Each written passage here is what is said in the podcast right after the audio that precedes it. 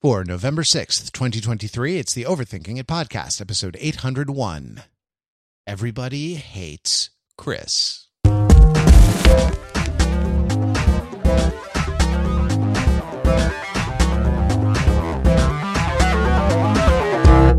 to Overthinking It, where we subject the popular culture to a level of scrutiny it probably doesn't deserve. The Overthinkers are your smart, funny friends from the internet, never happier than when we are hanging out in large numbers just in in force. We come out in force to celebrate, to navel gaze a little bit, to celebrate our success, to mark our milestones. And for this, the 801st episode, the 801st episode, we thought, well, let's get the band back together, back together, you know? So we got 30 people on this podcast tonight. Everyone's here. Everyone gets two minutes of airtime in, in, no. Pete, it's you and me. It's a story two-hander. I'm Matt Wrather. That's Pete Fenzel. Pete, what have you been watching on television? Oh man, you want to just jump right into it? I, oh no, we can. Sorry, we can. We can. I thought I would. I had gaslit the audience enough, and that was uh, 801. We are changing tack. We are going to talk about what we're going to talk about, and then we are going to talk about it, which is apropos for what we're discussing today, which is an interesting stand-up set, an interesting stand-up special on Netflix, a stand-up special that aired in March uh, a stand up special that I believe was first broadcast live, such that there was a mistake in one of the closing lines that was edited out in the version that we just watched. Yeah, I um, watched the so I watched the live version and then I watched it again this time to prep for this and I was like, "Oh, that yeah, that went smoother. They they changed that, you know, they changed that whole thing. Good editing." Oh, so you've uh, seen it uh, twice now. I yeah I well I know when it came out. So we should say what we're talking yeah. about. We're talking about Chris Rock's special Selective Outrage, which he got, uh, which he released about a year after uh, Will Smith slapped him on the uh, on the Oscars telecast, and so this the, everyone was like waiting, like you know, when is he gonna just Chris Rock the poop out of this uh, uh, out of this thing? And he does. It's a it's a uh, it is an extremely Chris Rocky Chris Rock special. Um, and uh, so what, Pete, what I watched was I I fast forwarded to the uh, last 10 minutes. Because that right. was the part that that i you know that was the the hot drama. And like i i felt like i didn't need a an hour of chris rock special. I felt like w- w- uh, without knowing what it contained I, I knew more or less what it contained you know which is uh, uh called uh, pop culture observational comedy from a uh, surprisingly almost kind of center right point of view. And that uh you know and and i was not disappointed when i watched it uh, when I actually when I watched the whole thing. But I wanted to see how he uh, how he addressed the the Will Smith stuff. And I, I, you know, I mean, I have thoughts about that and about the the whole special. How did you? I mean, at this late date, see, so I watched it when it was in in the zeitgeist. So how at this late date did you come to like have this as something in your Netflix queue? Did you just did you like queue it up in March and just not get to it in your list no, until now? No, it showed up in my reels. Oh, got so, it. Yeah, so I get a lot of reels. I mean, I don't use TikTok, but I do use Instagram reels, and I probably shouldn't. But I get a lot in my reels that are clips from things that I might watch. That's something that Instagram has wisely figured out. Uh, I will engage with. I get. I I've watched the entirety of Django Unchained in 15 second clips over the course of the last week and a half. The entirety of Inglourious Basterds before that. The entirety of old, No Country for Old Men before that. Yeah, so they, they know they, where to get me. They, know, they, they have realized that uh, I want to watch all of Crazy Rich Asians this week. That was the that was yeah. the one the mahjong scene, and then I want like 30 explainers. I want like 30 like mahjong explainers. You know, I like I like nothing. There's there's nothing. I mean, I feel Pete like in middle age. I'm getting to like and in 15 years we're in like middle age pod. We're we're you know middle podcast, right? Like I uh, uh and and in the in the forest in the middle of my life, I found myself in a dark forest, and Pete that dark forest was like explainamation videos on YouTube. you know, that dark forest had signs tacked to the trees that said Wendover Industries all uh, all over them. But sorry, okay, so so well, you no, saw. No, I want to take a brief tangent. I want to do one brief tangent after after what you just said, right? Yes. Uh, which is because you mentioned mahjong, and I just want to say there is something I've been watching that involves mahjong that I do briefly want to touch on. Is it Crazy Rich Asians, Pete? Because that's what not, I've in fact. Watching. I watched that in the the theater. Uh, the analogy is that I watched Crazy Rich Asians the way that you watched the last 10 minutes of the Chris Rock special, right? which is that I watched it in the theater when it was new. Uh, so I watch a series on YouTube called Beating Every N64 Game by an ostensible Mario streamer named The Beast 721. And uh, he is in the 140s now out of 394 in terms of broadcasting this. I hear he is far, far ahead in terms of actually beating the games. He beats them on stream and then he makes uh, edited YouTube videos. He doesn't edit them himself, but he makes extensive YouTube videos about the experience of beating the games, which vary in length and complexity based on the length and complexity of the games. But one of the kind of funny I don't want to call it postmodern, but I guess avant-garde might be a word for it. Avant-garde aspects of this series is the sheer vast quantity of mahjong that he's had to play, uh-huh. because there's like nine different mahjong games on the N64. Amazing. And if you've ever, if you've ever played like a uh, a video game that's a version of a card game, like a video game based on poker or a video game, even something based on chess or or cribbage uh, the way that you kind of progress in the game and beat it tends to be to play the game a whole heck of a lot. Uh, and so he has to sort of like play a ton of mahjong. And so he's, I think he's from West Virginia, and he doesn't really know. He didn't know mahjong before this started. And so following the journey of him learning to beat mahjong by playing against the AI in N64 games, which like very clearly is cheating or doesn't know what's going on a lot of the time, mm-hmm. uh, it's, has been a treat. Uh, it's been a treat. So I just wanted to throw that in there as my most recent mahjong experience.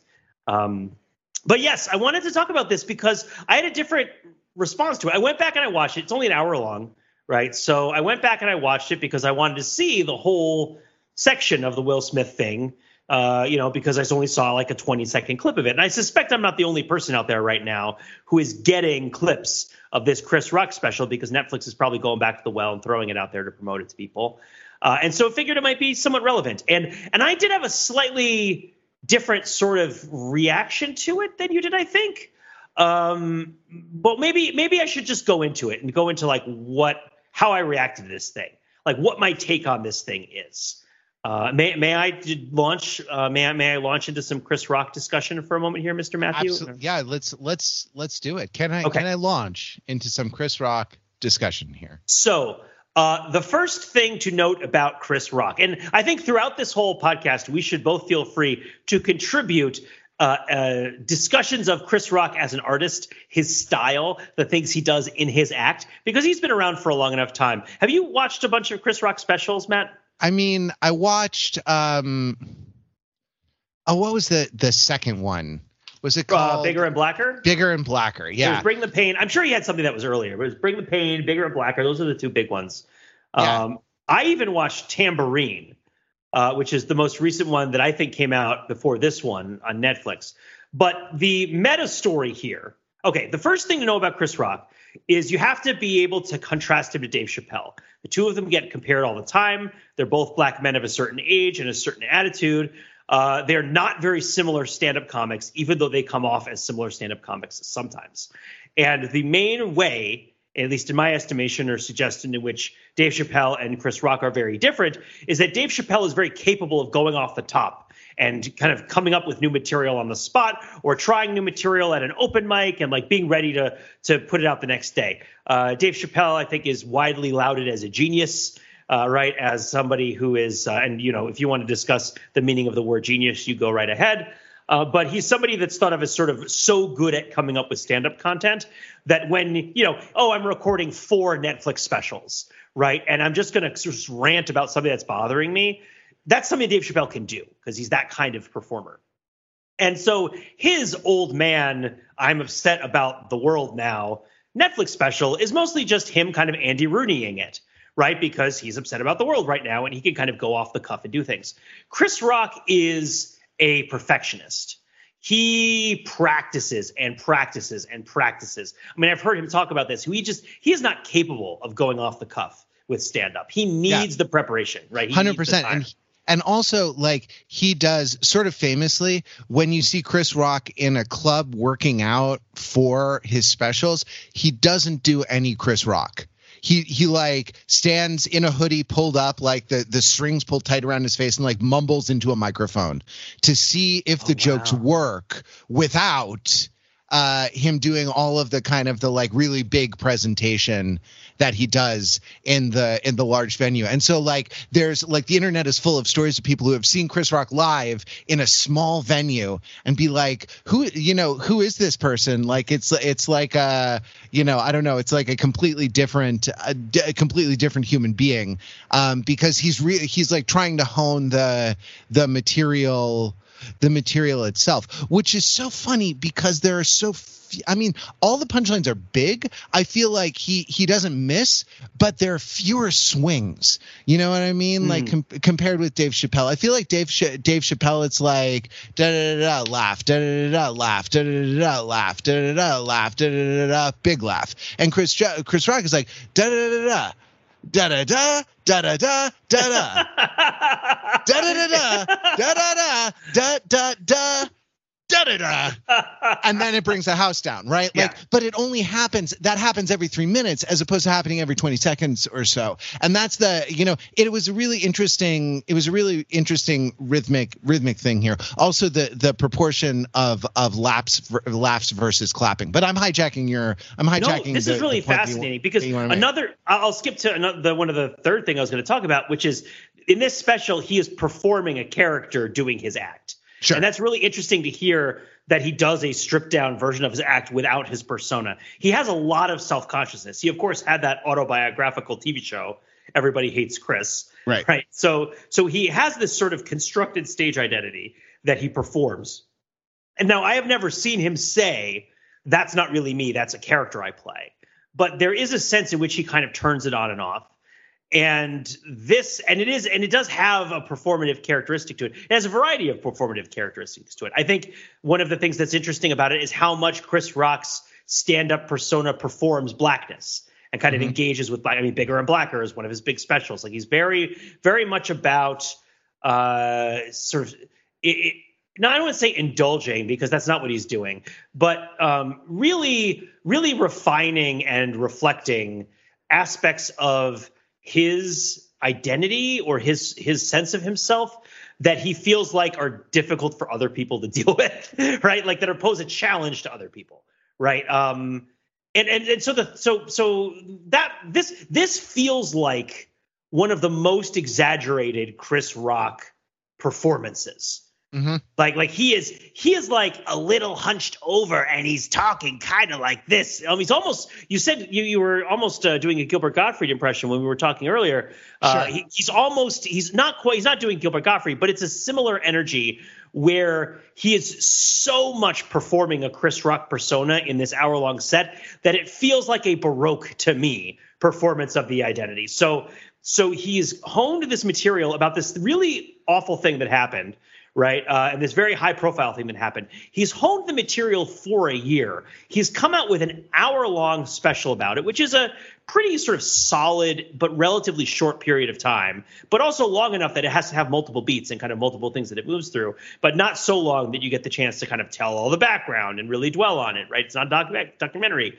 Um, and then he's performing it in his sort of Chris Rockiest Chris Rock that he's doing. Now, I would also like to bring up uh, the greatest uh, unsurpassed, unsurpassable work in the history of the English language, of course, which you talk about, which is Paradise Lost. I think you say in any language. In any language ever. Any language. okay, you know? any language ever. I like to bring up Paradise Lost here because I think there's a dimension of Paradise Lost that's also been happening uh, in terms of the broader influence of how I see things in culture because of the influence of both that poem and also everything that's come after it which is there's this notion. What you mean? You mean human history? Yeah. Like, both both the fall of man Western and the Garden culture, of Eden, modern Western then, culture. Yeah. And yeah. then everything that's happened since then in the three thousand years uh, that mankind has existed.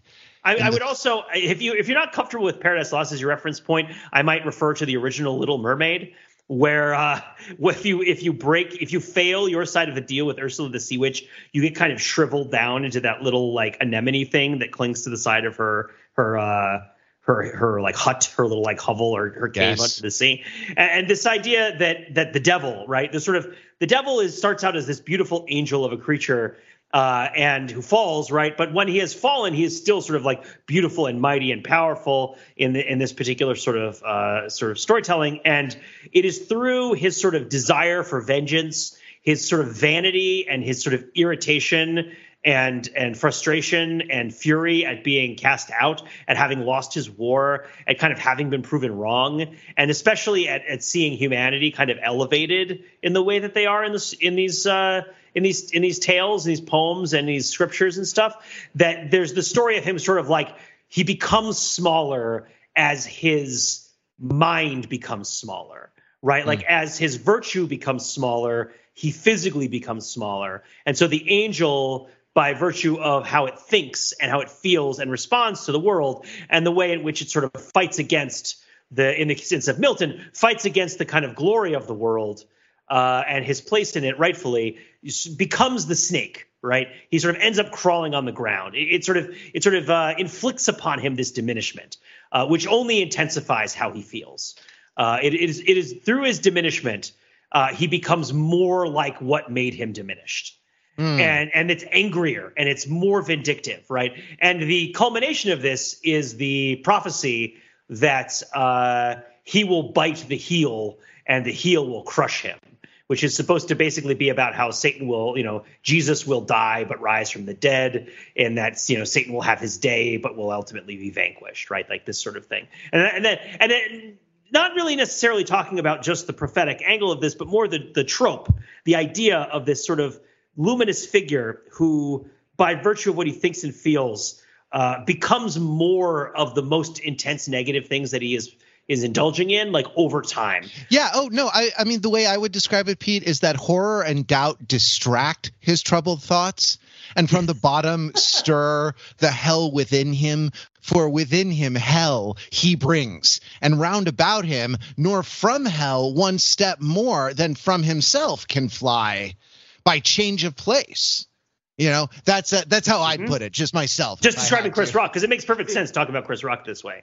Uh, well, because where we're at with Chris Rock, if you've been following his stuff, is like for a lot of years, a lot of Chris Rock's routine was around his relationship with women, um, and it, it is it is beyond pointless to refer to it as problematic, right? Like, um, and, and, in particular, and again, and I wouldn't necessarily say because I don't, I don't know the scope of his particular transgressions. I would say the transgressions he talks about are more along the lines of like uh, being pretty cynical about the way that he's treated by women that he's interested in, being pretty mercenary and a little bit dehumanizing, more than a little dehumanizing about the women that he is interested in, and then getting married and then constantly making jokes at the expense of his wife up until the point that she finally divorces him probably for cheating on her many times right? Like like that's the sort of vibe right? Is like because he has a running joke that what it's that, that uh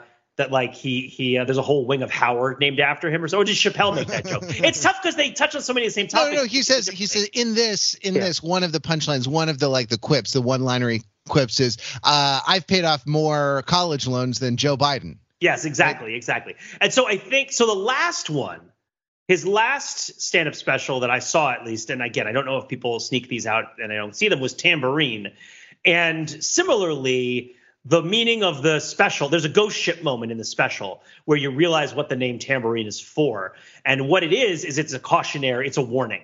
It's a warning that you in a relationship need to be comfortable being the supportive partner for when the other person wants to actualize themselves and follow their dreams and live their life rather than always demand that they are that for you. You need to learn how to play tambourine. Right because if you don't then you will lose your marriage. And that and and this is not the standpoint of like advice that he's giving you because he learned it the the easy way. He's telling it to you after he lost his marriage. Now, whether that's why he lost his marriage or not, uh, you know, the, the other part of this is that it's very unreal. Like this is not. I'm not saying this is. None of this should be interpreted as being exactly what happened to Chris Rock because he's performing a, a performer at the same time that he's also telling his autobiography. But we are seeing Chris Rock now years removed from his divorce, and he lacks that sort of that I would describe it as sort of the sound of the whistling wind, uh, you know, which is this sort of sense of like something terrible has happened and it is sort of registered somewhere in my mind and heart and soul, but it like hasn't taken me down yet. And then sort of the silence, I can kind of hear the rushing of my blood, right? Like, like I got that vibe a little bit from parts of Tambourine, where he knew that something had terribly wrong had happened to him uh, that was almost certainly his fault. I would even venture to say that was his fault and that he did. Uh, and uh, and then and so he's making jokes about it because he's trying to process it, and also because that's his profession. That's what he does. And here he's years later, and years later he has diminished. He is he is cruder. He is angrier. He is like more manipulative, right? Like he is he is uh, the the. There's a whole section of this where he talks about his daughter that is so interesting. Um, mm-hmm. And again, you have to be willing to watch this without I, I think I would suggest if your uh, attitude going into a piece like this is to gauge the moral uprightness of what the person is doing, then this is not the stand up special for you, right? Because it is presented to you by a person who knows that they're screwing up uh, and, and, and who has some pretty fundamental disputes with reality, right? Like uh, that that are articulated in interesting structural and direct ways through this special, which is why I wanted to talk about, right? Like this is a this is someone who has a beef with God, right? Like mm. uh, and not in the, such simple terms. Well, I, um, I you know I can think of someone else who had a beef with God. he was he was known. If he was I only known could, I'd have a beef with God. I'm telling him to swap our places. yeah. Well, I mean, you know, there, there, I mean, someone had such a beef with God that he said it would be better to reign in hell. Yeah. Than than serve in heaven. Bring the pain you know? in hell than serve in heaven. it's better, better yeah. non non serviam, except right. if you you're serving up laughs, serving, yeah. yeah. serving serviam realness. So, okay, so that is what I wanted to start with as preamble for the fact that this thing is called selective outrage which because of the moment and of course all the other freaking stand specials that have come out can be interpreted in a very specific way which is like he's going to complain about the fact that he can't do a stand-up act anymore because he tells sexist and racist jokes that are also that mean to trans people and other sorts of lgbtq people and pretty much everybody and he's sad and he's pissed off that he can't take his million dollar comedy tour to Barnard anymore because they won't laugh at his jokes about how women shouldn't have jobs, right? Like that's like that's like how I uh, how I would interpret in very broad terms the like movement of this sort of stand up set. But I didn't find this set to really be doing that. Um, it's engaging with that moment for sure and piggybacking off of it, but the amount of self-loathing in this piece uh, and so there's a couple of factors, right? There's there's the amount of self-loathing. There's the scheme of it, which is we are given an outline at the beginning of the set, which follows through to the entire rest of the set, not strictly in order, but more or less in order that you could even make a Venn diagram out of and locate the various major people that are discussed in the uh, in the set, both in terms of where they originate and where they end uh, in the movement of his schema right? And then it all culminates in the uh, the the what would be what is the word for this type of is there a word for this type of poem um, for a poem because I know what an ode is and I know what an aubade is. I know the names for different sorts of poems of praise, right? Where you'd be like, oh, this is a poem about how this thing is awesome. This is a poem about how this person uh, is dead now and I liked them when they were alive, right? An you know an elegy or whatever. This elegy, is a poem. Yeah. This is a poem where you would be talking to a royalty and trying to impress upon them uh, some sort of grand or beautiful thing. I, that would be like an aubade kind of thing, right? With the envoy and and and that kind of thing. Um, I think an aubade is a it's a morning song after after sexual congress. Oh, so, that's the vibe. Yeah, and so that's why no, it says prince, not because they're actually talking to royalty, but because they're talking to like you know the king is like. all right, that's kind of silly. But but is there a word for like a literary convention where you are going to just lay down as intense of an insult as you can, uh, as crafted as elaborately as you can, at somebody who has wronged you. Um, because that's not what this is. It's not even a diss track. It's like one big poetical constructed diss insult right in the face of Will Smith. Um, mm-hmm. and and in doing it, he is projecting all over the place. It's like the sphere in ba- Vegas, baby. The project you don't even know. It's 360. It's more than 360 degrees because it's three dimensions, man. It's projecting both the inside and the outside and all over the place. Is Chris Rock projecting everything that he hates about himself that is in this set onto Will Smith and projecting everything that he hates about Will Smith like onto everything else that he's talking about. Um, and, and so the sense of kind of selective outrage has multiple different meanings that mostly aren't about. I'm not even going to say wokeness more than once. Uh, that that mostly aren't really about internet discourse about being mad about things, right? Um, I, I would say that the most notable kind of cliche internet discoursey thing, and maybe you remember it better than I better than I do, is the part about Lululemon, which I thought was so interesting, which is mm-hmm. early on. Um, well, he's talking about he's talking about like ESG type yes. of marketing campaigns. Yes, yes. You know, and that's that's like um, I, and I mean, there's some good there's some good stuff in there. You think this is going to be? I I do get yeah. I I agree with you. I like I watched the first five to ten minutes and I thought like, oh god, it, we're yeah. settling in for one of these. We're yeah. settling in for a for a like a Ricky Gervais, you know, or a you know, whatever. We're settling in for a Jimmy Carr, like the most dangerous jokes they won't let me say. You know? Jimmy Carr doesn't care. He just tells them anyway. he apologizes later or doesn't. It's just like with his taxes. Yeah, exactly. just, like, just like with his taxes. Oopsie. The, uh, the the uh yes, the the Stewart Lee bit, bit, on this is that you know when Jimmy Carr says a joke that's in bad taste, he goes like this, and then he makes kind of like a who me kind of shrug, like he goes like this, mm, and that's the the same as having thought about it.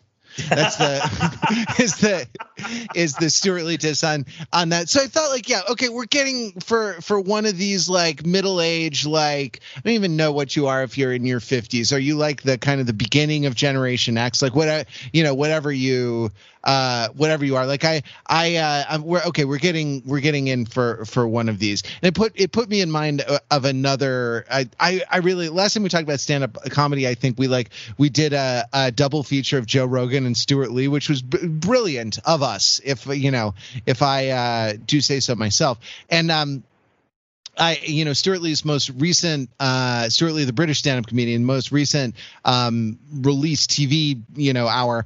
Uh, it was actually two. It was a, uh, two acts of a show that he did together, but were released separately as um, as hours uh, the the the um, because you know, uh, and and uh, they broadcast one. They were going to broadcast the second one next week, but then the Queen died, and um, the uh, the BBC stopped, did, wouldn't broadcast the Stewart Lee thing because it was wall to wall Queen uh, Queen programming, and I I I take issue with that because you know uh, which would you rather watch? The the the wrinkled veneration the, the the veneration of a wrinkled old corpse or the Queen's funeral. Um, I, you know, I would have rather watched the Stewart Lee. Sorry, uh, I lifted that straight from him. But um, he does a, an hour called Snowflake that is about sort of political co- correctness and kind of woke woke mob comedy. Uh, type type of thing. And his the the joke that he he does in this is um you know they, they're, oh they're all going on they're all going on about saying the unsayable. We're saying the unsayable. But they aren't, are they? They are saying by definition the sayable. Mm-hmm. and then, you know, and then he goes on uh, to do a 10 minute centerpiece of uh, what it would be like to say the unsayable. And it goes like this.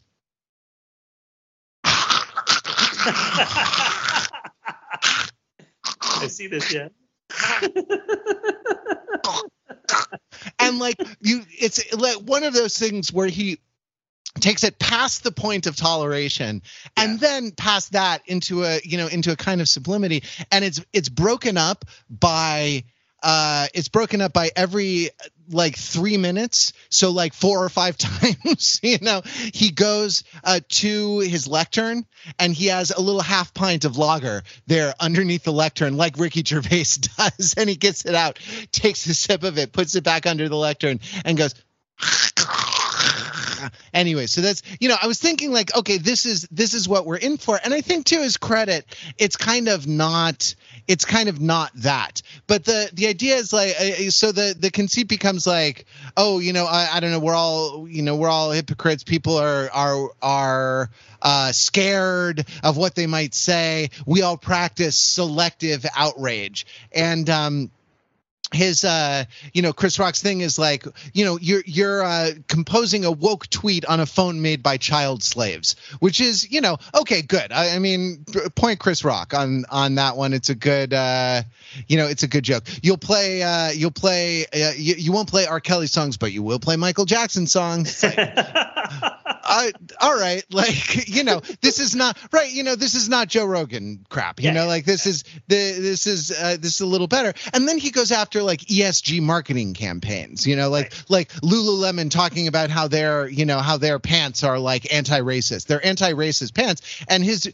and the the Chris Rock joke is I, I don't care. I, are they anti-ball sweat? I think is the is the joke. They're yoga pants. Are they anti-butt sweat? Like like uh, I'll wear your racist pants pants if they cost twenty dollars. Well, yeah, right? that's, that's, the thing because that's the great line, right? Sorry, go ahead, finish it. Up. Yeah, and that's the you know that's the uh, sort of where it goes. And I, you know, okay, I mean, I think it's kind of a soft target. I I don't think like I think there was a better way to Chris Rock what he wants to Chris Rock.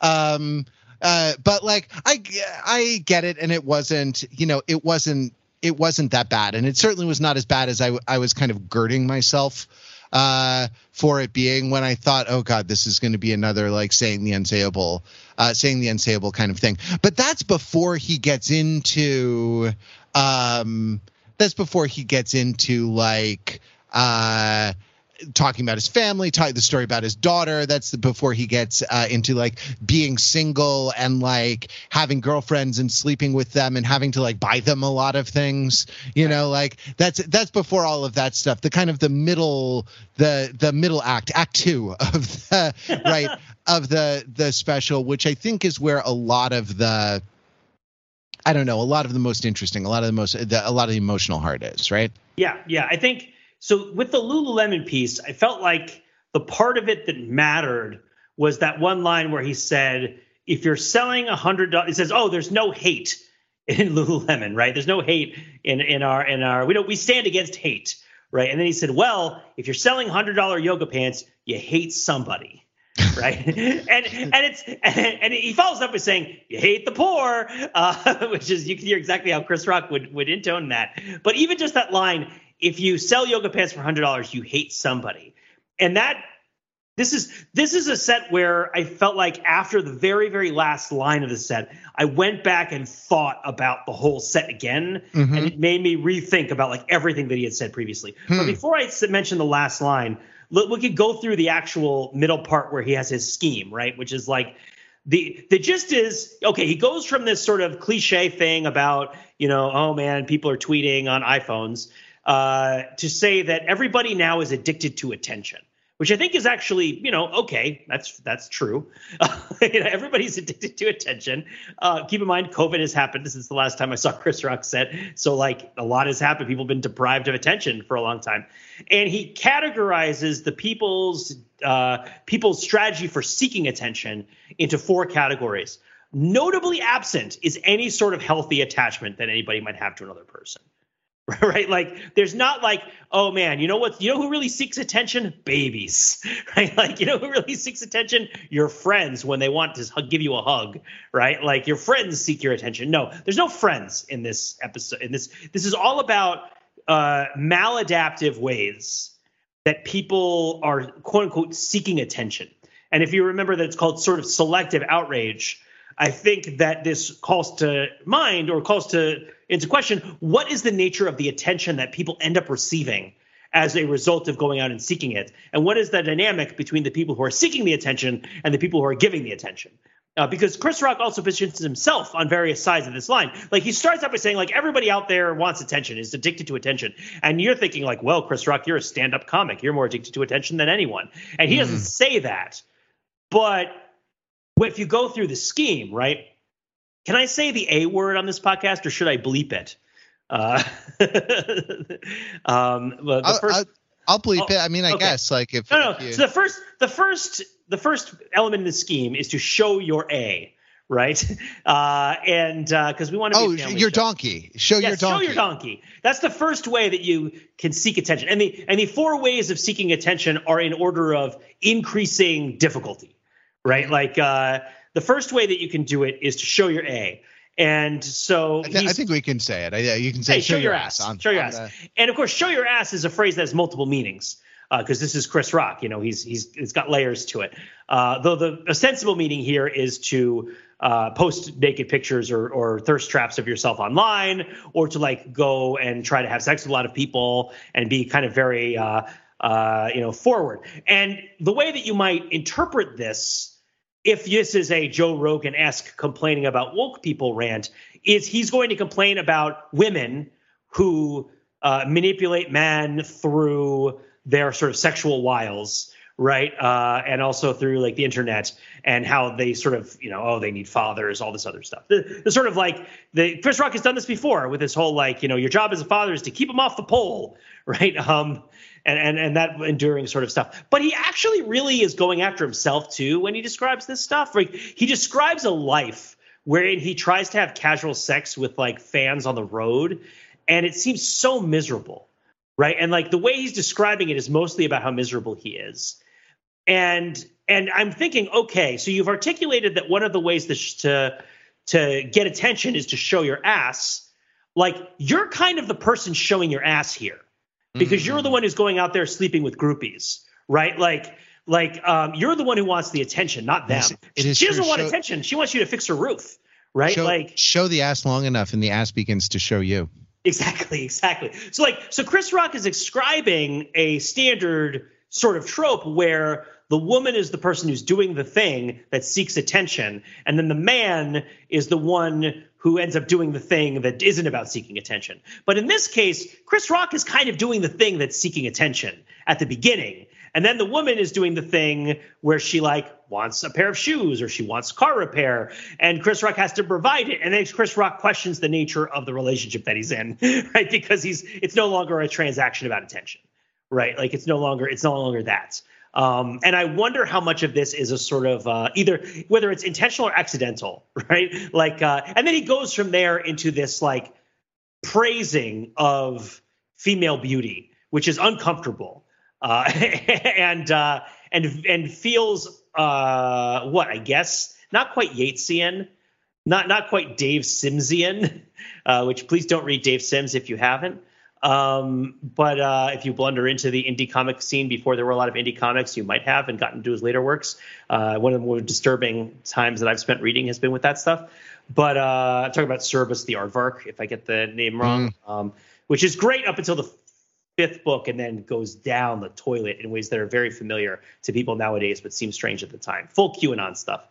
Um, but the point being that, like, uh, he then talks about what the thing is Beyonce is so fine that were she to work at McDonald's, Jay Z would still marry her. But if Jay Z were to work at McDonald's, then you know he doesn't even have to finish the joke, right? Um, and in there is this self-loathing, is the absence of the idea in any of this of a healthy attachment with another person. Right. The idea that you might get attention by right. because you care for somebody, right? And this like, was the thing, yeah, or that you like you might you might like have a mutual right like bond with somebody. You know, this right. was this was the thing that was really that was really interesting to me. It was all this stuff about like how, you know, oh you you all these uh all these women, I you know, I date women in their 20s because, you know, the most I have to do is buy them a pair of shoes. Where if if I date a woman an age appropriate woman, a woman in her 50s, uh, I have to fix her roof, right? It's yeah. like or or you know find any of the number of like professionally successful women whom you know must be right like who you must know in spades moving in the uh, economic circles that you move in as a successful entertainer writer and uh, you know producer. Like that right like the the these aren't you know i don't know there's like there's a sort of oh, uh, that ship has sailed man. He is he is a broken man with regards to having an equal relationship with a woman well, no, yeah, that's that's true. I, I mean, he says something. He says something interesting, and it is like to it is sort of a, kind of a crappy low blow about trans people. But he says, uh, "I am rich, but I identify as poor." in See, in this and that's like uh, to me that that does that does get at to me a certain self a self awareness, right? Like in in his thing, he's uh in his his whole shtick, right? Like he he understands that his psychology has not is at odds with reality you know right like he understands that like his um self-conception has not caught up to the the reality situation that he finds himself in so okay so this was the other one of the lines that was really interesting this line of i'm rich but i identify as poor because again it reads as him being flippantly cruel to trans people for no reason um, but the sentiment that's in it relates to this idea from before of Lululemon selling $100 yoga pants. They hate someone, right? And of course, we know everyone hates Chris, name of his TV show. And when he says that he identifies as poor, I think when we look at the rest of the sets, there are really meaningful ways in which this is a real thing for him, right? That he's aware of it. Uh, but also, I think he's not entirely willing to give up on his generational trauma, in part because he doesn't think the problem associated with it is over. And a lot of that is what starts building this momentum towards the Will Smith situation, right? Like Will, as in like, uh, yeah, Will Chris Rock isn't safe. He gets slapped in public and everybody cheers for it or whatever, right? Like, like Will Smith, uh, Chris Rock isn't that safe if Will Smith can come after him, and he can't. More than that, he can't feel that safe. He can never feel that safe. But I guess the more important direction, more interesting direction to take that in is with his daughter. But just just skip through it. Like one is show your ass Two is be infamous. And the transition for the Venn diagram is the Kardashians both show their ass and are infamous, mm. right? And then there, and in particular, he goes into O.J. Simpson, which of course uh, is a is a cultural touchstone for men of a certain age, uh, and uh, and particularly of of black men, it has a different sort of cultural touchstone than for everybody else, uh, for obvious reasons. And um, and when he talks about, you know, hey, uh, and the third thing is excellence, and the the the uh, the poster, the sort of uh, muse of excellence is Serena Williams, right? This be so good that they have to pay you attention, right? Just be that good. Um, and it's funny because he says that like O.J. Simpson, uh, because he you know, was able to kill two white people, get away with it, was was practicing black excellence um, which is which is really more of a transition in the structure of the show and kind of uh, kind of building out that Venn diagram than I think really a serious takedown of Serena Williams right. along those lines. But like obviously each of these lines is in themselves like deeply problematic, right? Like and uh, but but there's a there's a syllogism or there's a structure that's being built here too um, that is around these sort of this sort of really the problematic because there's an actual there's a french problematic in this set that is different from the american problematic in this set right? Like like being like what are the circumstances that inform the baseline on the terms of which this thing is being adjudicated right? Like am i getting that right in terms of like what the problematic would be for this? Yeah exactly. Um, what is yeah kind of what is your angle of attack on this? Like what is yeah. the dynamic that you're going to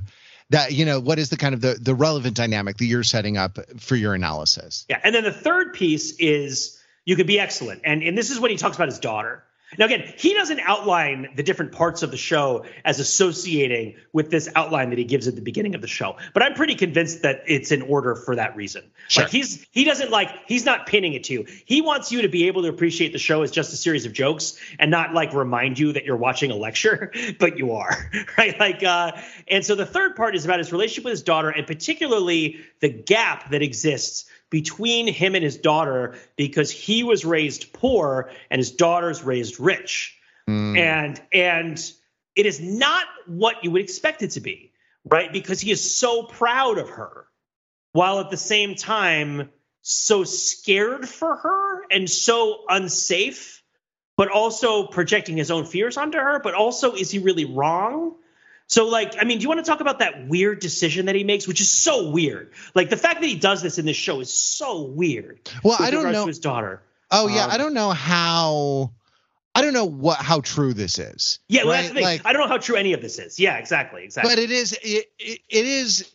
He does make a choice to play himself in a in this particular in this particular way. Um, the you know Pete Stewart Lee says. Yeah. uh, Lee says uh, there are all kinds of things I can't do in my comedy because they're not the sort of things that the the character of Stewart Lee would do. Yeah.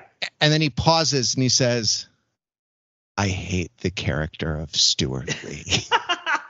and and uh, I feel I, I feel like there might be a similar relationship. Well, I mean, everyone hates Chris. Everyone yep. hates the Chris the Chris Rock persona. So he he like tells a story about his daughter getting in trouble at school on a school trip, and like there's a lot of bougie detail about around his like daughter is is going to uh, his daughter's going on like a fancy international trip, whereas like he went on a like a bus to to Disneyland or something like that. I you know, but there's a lot of but the the detail is is not relevant to the main point, which is that like his daughter got in trouble.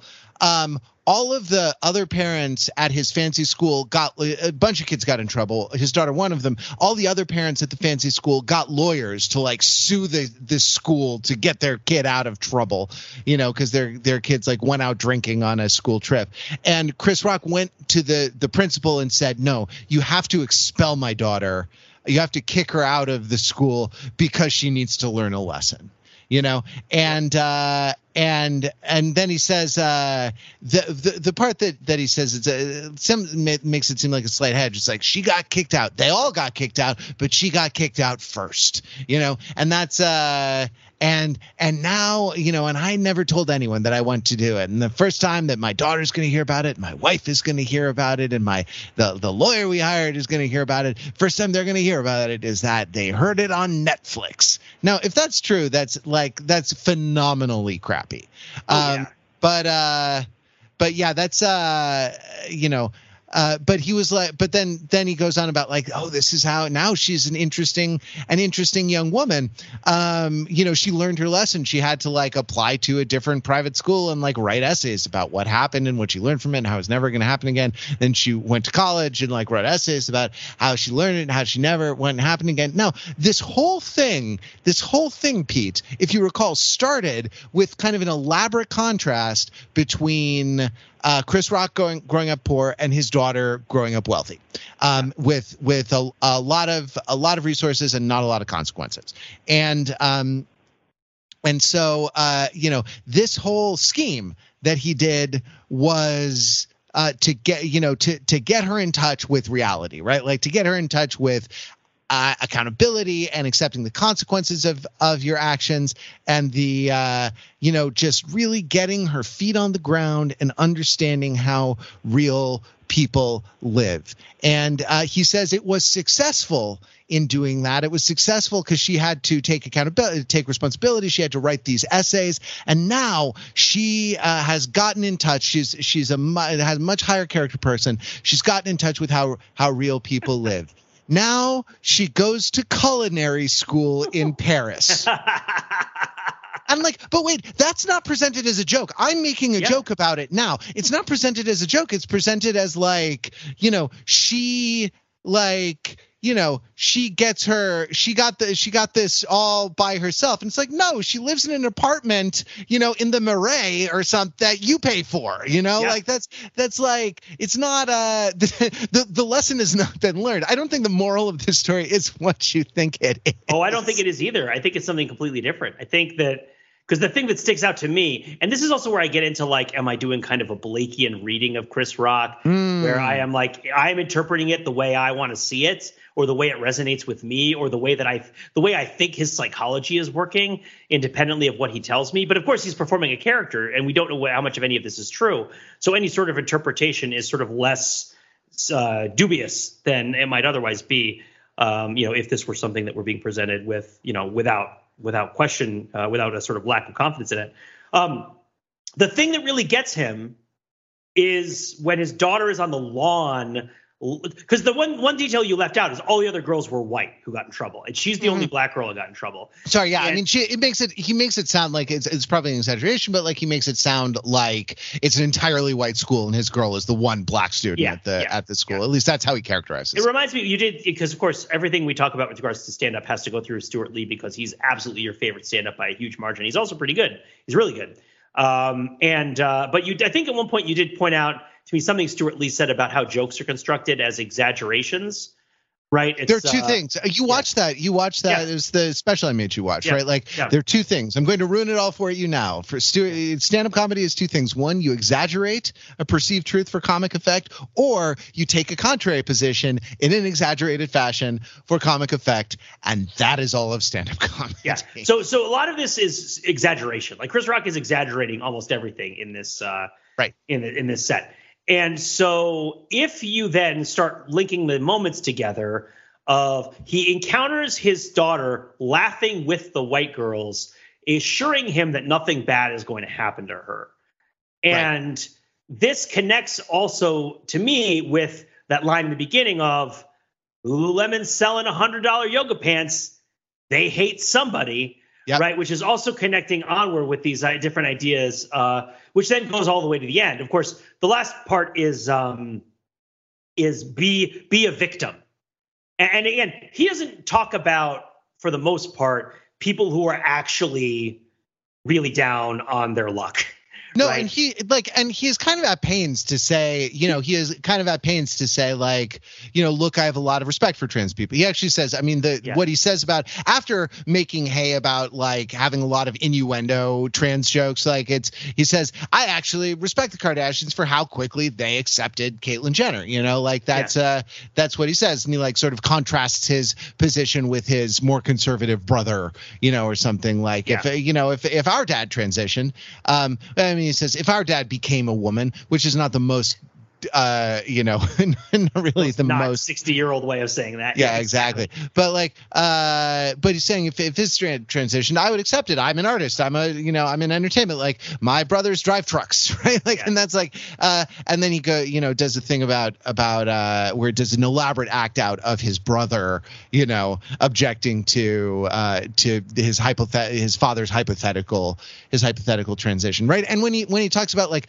people playing the victim he talks talks about uh, now there are all kinds of people who you know have uh, you know, all kinds of people who have real problems, and that's not who I'm talking about here. I'm talking about the people on Instagram. I'm talking about Meghan Markle, and then he launches into this like you know long thing about this long thing about Meghan Markle. You know, um, I'm laughing just because it's like really Meghan Markle. That's the person you really need to take down. It was a, it was a year ago. It was a year yeah. ago. You know what yeah. I mean? Like that's the or half a year ago, right? Yeah. It was a different. uh It was a different time. it was. It was, it was March. it was a different time. It was the spring. Yeah. It was you know before the, Guardians of the Galaxy three came out. Not that far before when it came out. Before it came out. we were on we were on daylight saving time. It was a whole di- literally a different time. um but that's you know that like he he does seem to be at pains but like at the same you know he kind of wants to have his cake and eat it like that you know at the same time as you want to like kind of make these make these protestations of like you know i'm not talking about people suffering i'm not trying to mock the afflicted i'm not trying to like make light of uh of you know people who are really suffering uh, and yet, you know, something something, something, something trans people. But the I identify as poor. But the um, I'm sorry, you're talking you're talking about him seeing his daughter standing on the uh, you know, standing on the lawn, uh, laughing with her friends, understand like, and she has internalized the white attitude, the the rich white attitude that nothing bad is going to happen to you, right? Like yes. that you can kind of wiggle out. And this is, I think, enraging to him. And this is the thing that like pushes him to do the, uh, you know, to do the kind of like behind her back, getting her kicked out of school, or like ensuring that yeah. there will not be forgiveness uh, for this. Now, you know, I don't, you know, this is where like I I don't know what the re- no one knows what the reality reality is, but this is how he presents it. This is how yes. he tells the story and like the thing you know the thing that that he's learned is that uh, or the thing that she's learned is that you know the there the world will do you know cruel things to you right the mm-hmm. world will do cruel things to you but that the world will do cruel things to you but that's the uh, he repeats himself a lot the second time slower but the the um you know the uh the assumption that you make as a child that the is that like you know in a perfect world like in the ideal scenario the people doing cruel things to you are not your actual parents. Well yeah. right? Like that like the world can be like the world can can uh you know give you the hard knocks but like your your actual parents should protect you from that to yep. to to some to some extent. Like man out there in the world men are going to treat you badly. And in order to teach you that i am going to treat you you badly. Yep. You know, yep. and that's you know, it is an interesting. This this is the real story, I think, of not the uh, of the of this particular bit, and that is that is uh, really really uh, it's it's a bizarre it's a bizarre story to tell with so much obvious pride you know yeah. in in how you acted or how your character acted or or whatever exactly. And so and then when he moves on to talking about Meghan Markle he and he says like oh she's complaining. He's not saying oh she's complaining about all these things and she's rich or she's complaining about all these things and she's a princess right? He's saying she's complaining about all these things all these attitudes that the royal family has. And she says, and he is the joke is regular working class black people have internalized the same attitudes that the royal family has. And they have done so because the royal family invented colonialism and imperialism and kind of set up the structure by which everybody in the world understands and appreciates these things, right? Like, and, and he gives you the dichotomy of like Steph Curry and Draymond Green, how like the black family wants to know how dark the kid is because due to the structural inequalities and prejudices of the world, the lighter skinned kid is going to have a better time than the darker skinned kid. And they're just curious about how the story ends, right? And so, like, he doesn't, it's funny because it's not like he doesn't blame the Queen of England because he does make horrible historical accusations of like cruelty, genocide, and oppression at her, like in this set, which, by the way, I didn't see anybody giving props for that level of wokeness, right? And the value. It's all like, uh, no one stuck around for the anti-colonialism. They all left with the Lululemon false equivalency, right? They're like, I'm done with this. Um, but no, but this idea that like uh, that the problem with Meghan Markle is that is that by her the problem with her playing victim or the sorry the critique of Meghan Markle gaining attention by playing victim is that she is using it to gain attention um, in in a way that like other people are also doing it and doesn't get attention. Mm. It, it's it's not about the unfairness or fairness of what Meghan Markle has encountered. It's about the mechanisms by which the attention gets getting distributed is different from the reality as which it is operating. Mm. Um, like there's a sort of level on which every that like that there's a problem with this sort of attention culture because it's obscuring a reality. Uh, and and that and that I as the clown am going to tell you what the reality is. And the reality ends with Will Smith, um, with this who, who combines all of the critiques, right? All of the critiques of all of the other people all pile on Will Smith. Right. He is he is like he is showing his ass, right? Like because right, his sure. sexual life is out there in public, right? Like mm-hmm. it's also a bash on Jada. It's a big jet bash on, on, Jada as well. That like their sexual life is in public in a horribly humiliating way that right. of course makes everybody want to watch, which in turn full, further fleshes out this whole it maybe even thickens the uh, discussion around like what it means to show your ass like to be beautiful to like you know mm sleep around with your fans to like post pictures of yourself on Instagram, right? right? Like all of these different things are things that people would look at, right? And yeah. uh, and that, uh. that yeah, and so like double so Will up. Smith, yeah, exactly. Uh. So like, uh. so Will Smith is showing his ass in that respect. Will Smith is uh, infamous at right. this point, right? Um, uh, he's a bully. Will, you know, he's Will, done this horrible thing. Yep. Right. He's in right, exactly. Like everybody knows. Everybody knows. This is like a big thing. Like you heard. I mean, the the transition to this, he, he makes the Beyonce Jay Z's joke. If Beyonce worked at Burger King, she could still marry Jay Z.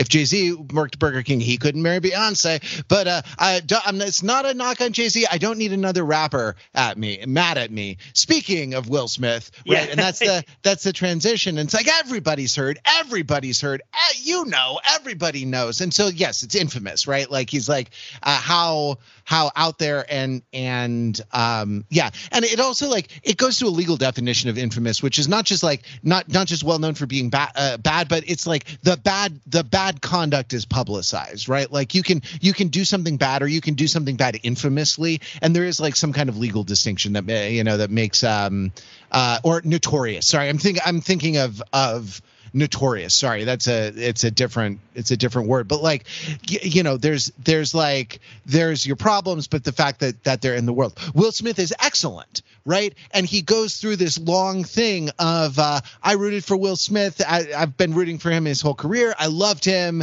Him and dj jazzy jeff like this the music that they released his um his so- songs, his uh, his movies, all the the great films that he's done. I uh, he played Muhammad Ali. He's talking about the physical, like drawing a physical contrast between him and Will Smith. Like he he plays Muhammad Ali, uh, and I'm and I played Pootie in um, I played uh, sorry Pookie. I'm thinking Pootie Tang. Uh, I played a, a, piece of corn in Pootie Tang. No, I played Pookie in in New Jack City. And I was thinking, Pete, I was thinking about the Blakean uh, reading of uh, of Will uh, of uh, Chris Rock, and I was thinking Pookie Pookie burning bright in the New Jack City night.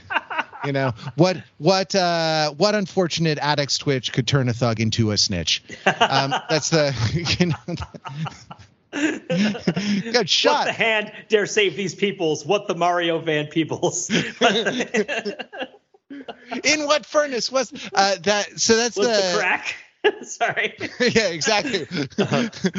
what the right? Exactly. What and the what the yayo? Uh, what the smack? Yeah. What the what the wayo? What the smack? Uh, what the what the baby with the back? The uh, the whole um the whole the whole Blakean reading is is sublime. Yeah. Uh, but that's so he's he's excellent, and then finally he's a victim. You know, like yeah. he's he's sort of but victim. But he's he's a victim um, because he goes on this long he goes on this long thing. Now here's a here's a bit of a digression. One of my favorite I most uh, Comedy Central roasts uh, are terrible, are are mm-hmm. horrible. And if you watch them, you feel more horrible about humanity, about yourself. you feel like you need to take a shower, like they're bad. And if you like them, uh, uh, you are bad. Even if you can like admire some of the craft of some of the, the if they accidentally get someone good um, on on that. Actually, uh, Nikki Glazer saying um, to Bruce Willis, Bruce, I've never watched one of your films consensually uh, actually like that that's a that's a pretty good uh, uh, encapsulation. But but uh, I want to go back to uh, to the roast of um, of Bob Saget, the Comedy Central mm-hmm. roast of Bob Bob Saget. Comedy Central roast is important because what they did at the Friars Club back in the day is is not relevant to this discussion, right? And Gilbert Gottfried is roasting Bob Saget, and he says not usually the segment at that roast that gets talked about, but anyway. no, yeah, uh, no, the Norm Macdonald bit is better, is a is better comedy, but the um, but the Gilbert Gottfried piece I like a lot because I actually think it Gilbert Gottfried cottoned on to something about our discourse uh, early. Um, he says uh, Gilbert Gottfried said, "I'm uh, sorry, I apologize for attempting the voice." Uh, he says, "Now I know a lot of people are saying that." Bob Saget raped and killed a girl in 1978. And it's not true. It's not true that. Bob Saget raped and killed a girl in 1978. So if you hear these rumors that Bob Saget, goes on, don't t- don't repeat it. That Bob Saget, you know, and he it's it's about context collapse and it's about you know like uh, um, kind of the repetition of hearing things a, cer- a, certain number of times. It's it's uh, and it's pretty good. I mean, it's a it was a uh, pretty funny pretty funny bit. Um, and I kept thinking about, about that with uh like um he, with Will Smith talking about uh, with uh, Chris Rock talking about Will Smith being a victim, you know, because he goes on this long rant about all the people who called him a bitch, right? Yeah. Uh, Charlamagne called him a bitch. The uh, what is the what is the the show? The Breakfast Club called him a bitch, and that and all these people, all these people, right? Like, uh, but but he hit me the guy he knew he could beat. Like 50 Cent called him a, bitch. He didn't hit 50. Like he slapped me. Uh, and that's so Will Smith is a victim because it's a call them a bitch, called them a bitch, called them, a, and it's I kept thinking like Bob Saget raped and a girl in 1978. Will Smith is a bitch. Everyone said Will Smith is a bitch, and that's the you know that's the whole um that so that's that's the fourth criterion, right? Like that's the the the fourth uh you know I don't know the fourth thing that you need to make the spell work, right? For the right, for right. being a, addicted to to attention. So he's um he's oh uh, what are they? In reverse order. He's victim. He's uh he's excellent. He's infamous. And he shows his ass right? And that like um th- this is this is the thing. And it, it yeah it does line up with the rubric that he he set out. I mean, he did uh he did like he did you know he wrote a good high school five paragraph essay. Like he did tell him what you're going to tell him, tell him, and then tell him what you told him. Yep. And then there's the line that I've been alluding to, and maybe maybe you don't feel as strongly as I do because they move the the show ends with a line where he doesn't just drop the mic, he spikes the mic into the ground yeah. when he says the line, and the line isn't a joke. That's the weirdest part of it is that the line is dead serious. Right. And and also not really all that relevant to everything he was just talking about. right and, and, yet i feel like with that line in mind it makes me go back and look at the whole set with a totally different perspective not totally 100%.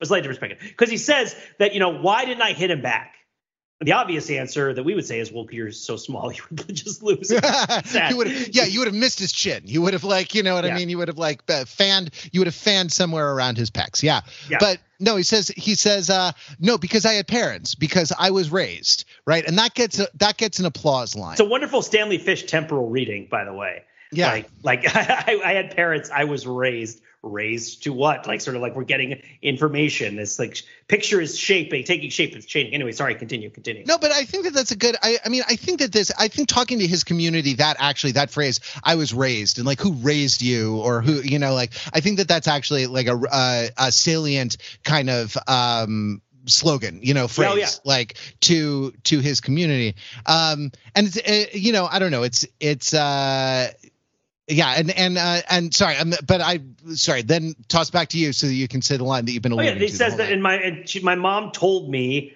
not to fight in front of white people. And then and he throws the, the mic the on the ground. And that's the end of the show. Now, granted, this show, I don't know if we mentioned this show is being performed in Baltimore in front of an overwhelmingly black audience. Yeah. Right. So like that that is an important piece of context for a lot of what Chris Rock says, and also I think the style in which he performs uh, the idea that he's sort of like among people who share his perspective uh, in ways that uh, white people would not about a lot of these things, and particularly the way that he finishes it. Uh, the, the certainly the the feelings he has, he I don't think that he would be as comfortable. I mean, maybe he would do this this act somewhere else and he wouldn't care, but I would not by default think it would mean the same thing for him to rant about calling Will Smith a bitch in front of a room full of white people. Right? right? Doing it in front of this room means something to him. And then when he says, because my mother taught me not to fight in front of white people, you really have to do a little bit of work to right. figure out what that means. Like, why? Why did she tell you this? Yep. Well, you know, well, everyone, because if they're selling hundred dollar yoga pants, they hate somebody, right? Like because because throughout all of this, this cultural discourse because through his daughter laughing on the front lawn, right? Like through Jay Z working at the Burger King and having nobody ever love him because he's not beautiful, right? Like because he's never given an opportunity to be excellent. He's never excellent. So he's just he's just garbage and he has no love in his life. Hmm. Right? Like the context he's, he's just a Ken. He's just yeah, a Ken. but the context for all of this and also for this idea of like the parent tells the the parent teaches the kid about the world by inflicting the harm upon the kid. And like this is his mom teaching him about the world by telling him not to defend himself when he's being attacked. Mm. And, which is so similar. And it's because of this overarching idea that you are not safe because of white people which is fair, right? Like, like just entirely fair for Chris Rock to be scared. What could happen? What if his daughter was a son and was on an athletic trip? Would it have been different? Like, does he, you know, like, what if the kid goes to prison, you know, like, or, or just gets into the system in some way? You know, like, there's, there's a lot of fears that he has as a black parent that I think I, as a white parent, I have to assume I will not have right? Like they're not things I'm worried about. And this is not me preaching about it as if like, oh, you came to the Overthinking podcast to learn about these things. I would assume that if you come to Overthinking podcast, this stuff is all already familiar to you because you've listened to black stand-up comics or watched movies with black people in them where they talk about this, which is like all the freaking time. right? Which is that like the problematic is white people. They are the problematic, right? Like the problematic is the whole everything James Baldwin is articulating with the double consciousness, right? That's like we're raised in this idea of ourselves, but we live in a situation where these other people are going to inflict their idea of who we are onto us, and then we feel split in our identity between whether we are what they say we are versus what we think would feel we are or want to be uh, and that this is enforced with violence, uh, you know, direct and indirect, real and unreal. And the idea of that, like, wow, he really believes, I think, that if his daughter just goes through life with all these white girls laughing at the fact that they that she's not going to suffer any consequences, that she's going to be the one to suffer the consequences, not them. Right. Right. That like if at some point they're going to turn on her, that she's not safe. Right. Like um, and yet even then, it's still impressive and still awesome.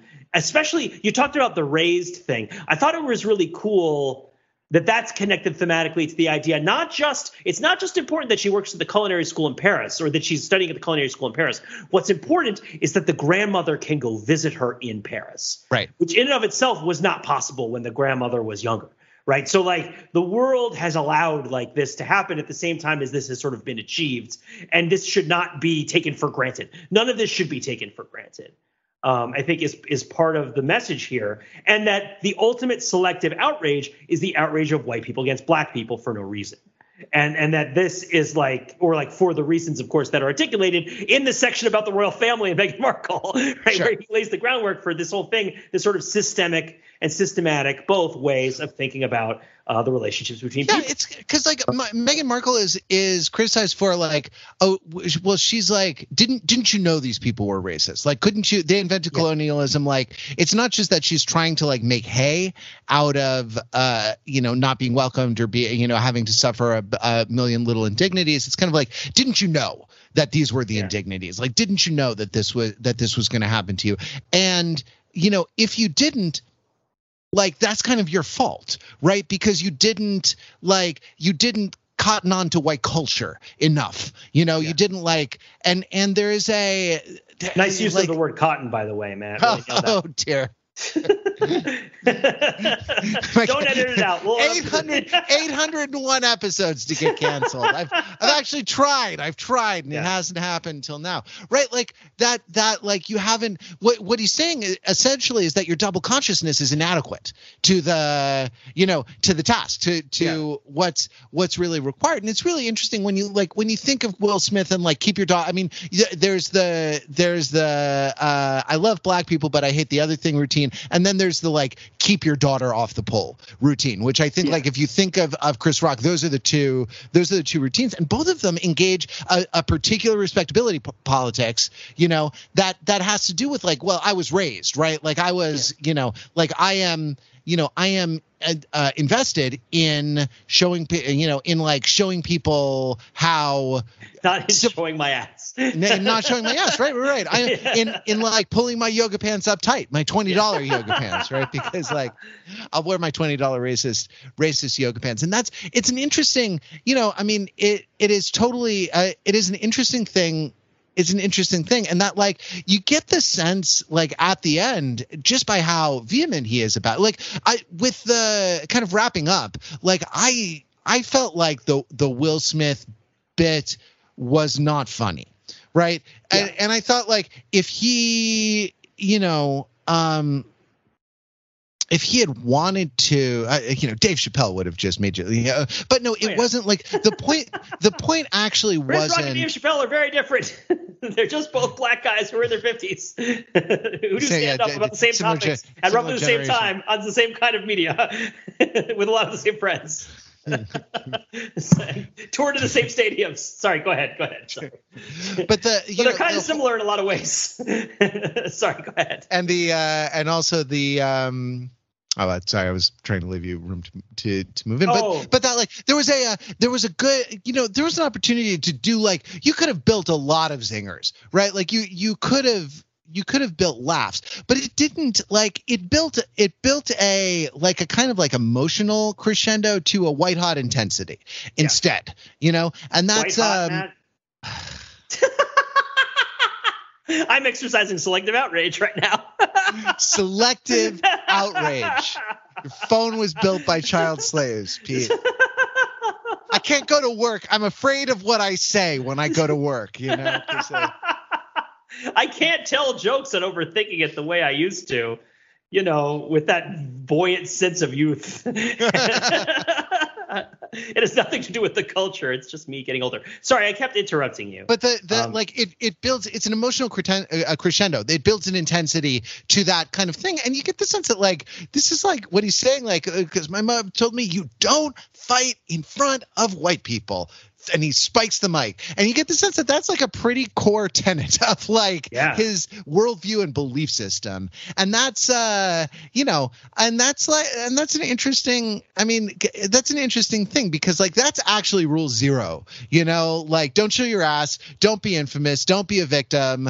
Uh you know like those those things are um, well be excellent. Yeah be excellent to each other. Party on dudes. But the uh you know like that that those things like don't don't do those things. But all what he's saying is like don't fight in front of white, white people. Meghan markle don't fight in front of white people right? Like my uh my daughter don't fight in front of white people you know? Like all all of this uh all of this stuff is kind of uh, kind of goes uh, it gets it gets wrapped up gets wrapped up in that. And I think that actually it's it's sort of more important for him to say that that than it is to kind of be funny in that uh, in that moment. You know, um, like Hannah Gadsby, he has something really urgent on his soul that he that he needs to get out. You know.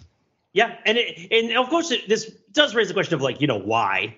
And I just would want to say, like, well, because it's humiliating, and because that humiliation is something that is affected it affects not just you but other black people right? And it sort of makes things worse for everybody and it demeans you and it reduces your status and it reduces any sort of protection you might have from like social norms right? Like it's i think that there's a sense that it's just a risk you know to to and it's also it's a, and it's an indignity. It's in a shared indignity. It's the idea that will smith kind of brought them to this indignity not just him but everyone in the room was mm-hmm. kind of humiliated. I think that's part of this. Thinking about it, I think that's part of the subtext. There is, I mean, not even the subtext, but like I was raised. It's also like everyone here in the room knows that we were all mutually humiliated by the fact that this happened. And uh, and my de- ultimate defense of myself is that it could have been worse if I had been even a just a tiny bit more desirous of attention than I am, which is a whole lot, right? like, which is a whole lot. Like I had this one moment where I made this sort of conservative call to not do the sort of maximum attention seeking behavior. Uh, and uh, and I did it, you know, sort of for all of us. Um, and again, I'm not. I don't want to. I don't want to embrace here the idea that anybody listening to this podcast has like personally offended Chris Rock in some way. Let's not say that his, you know, experience growing up in the early '70s in uh, working class neighborhoods of Brooklyn is something that is uh, you personally are responsible for. So don't don't sweat it. All the people are going to get in the comments about this. Don't sweat it. It's not about you. It's about Chris Rock. like about his experience, which is which is what it is. Um, I hate to say that uh, that it, things are what they are. But yeah, like it's certainly it's a generational thing um, to an extent. But I thought I thought in that context, then the whole set, especially in the context, like you said, of that ending part not being a joke. Yeah. You know, it's an hour long set that's a stand up set ostensibly where the closer isn't funny and the ending isn't a joke. And I mean, again, yeah, you know, Hannah, but Hannah Gadsby is much more like everybody watching that knows that that's what you're in for. I don't think people watching this would necessarily expect that this is the kind of thing that you're watching. You know, you're watching this person kind of really put himself out there as as as pretty bad in a lot of ways and not really asking for your approval and just sort of laying out, you know, his own uh, reasoning and his own kind of emotions, uh, at least as he performs them for like what motivated everything that he did. Um, it just it structurally, even though the set itself is pretty ugly, um, especially at times, structurally there was a beauty to it that I wanted to talk about and share. Sure. Um, that there was there was a poetry to it, although it's kind of a bummer of a poetry. Uh, and and I should say I cited James Baldwin. I should also cite W.B. Du Bois. Right, obviously a lot of in- interaction. Please don't get if you have particular writers that you think wrote particularly interesting things about double consciousness and related ideas. Please get in the comments or whatever. Come to our Discord, talk to me about it. Uh, we'll have a reading club. Uh, uh, it'll just be Chris Rock routines about how he hates women that he meets on the internet, which is like the other side of this whole thing. No, no, no. Um, Well, yeah, let's. I, I, I thought it was good. I think it might be. I think it might be time to uh, to leave it there. You know, like uh, yeah, yeah, yeah, we, yeah, for sure. I think we're we're pretty much done. I mean, he's gonna he'll come up with something else. I'm curious what he comes up with next when he's 60 uh, and he's real mad. Because why should not old men be mad, Matt? Right? Well, um, you know, yeah, absolutely. oh, um, the, the, whole uh, well, the the the whole thing was interesting. Thanks, Pete, for podcasting. Thanks, oh, yeah. everybody for uh, for listening. Where if we leave our conversation there, we can continue it on the Discord. That's you know, well, no one no one really comments anymore, though. It's nice to see the few that that do come in. It always warms my heart. Uh, but uh, we'll be back next week with more Overthinking It podcast. Until then, visit us on the web at overthinkingit.com, where we subject the popular culture to a level of scrutiny. It, it probably, probably doesn't, deserve. deserve.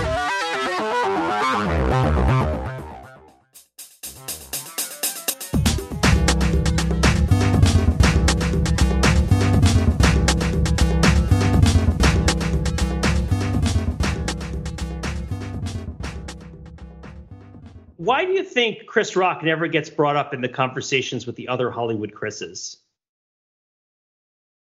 What, Evans? Yeah, and, like Chris uh, Evans, Chris, Chris Pratt. Pratt. you know, Chris Pine. Sure. You know, Chris D'Elia. Yeah, yeah exactly. Chris Rock. Get in that Marvel Cinematic Universe, man. They need all the help they could get.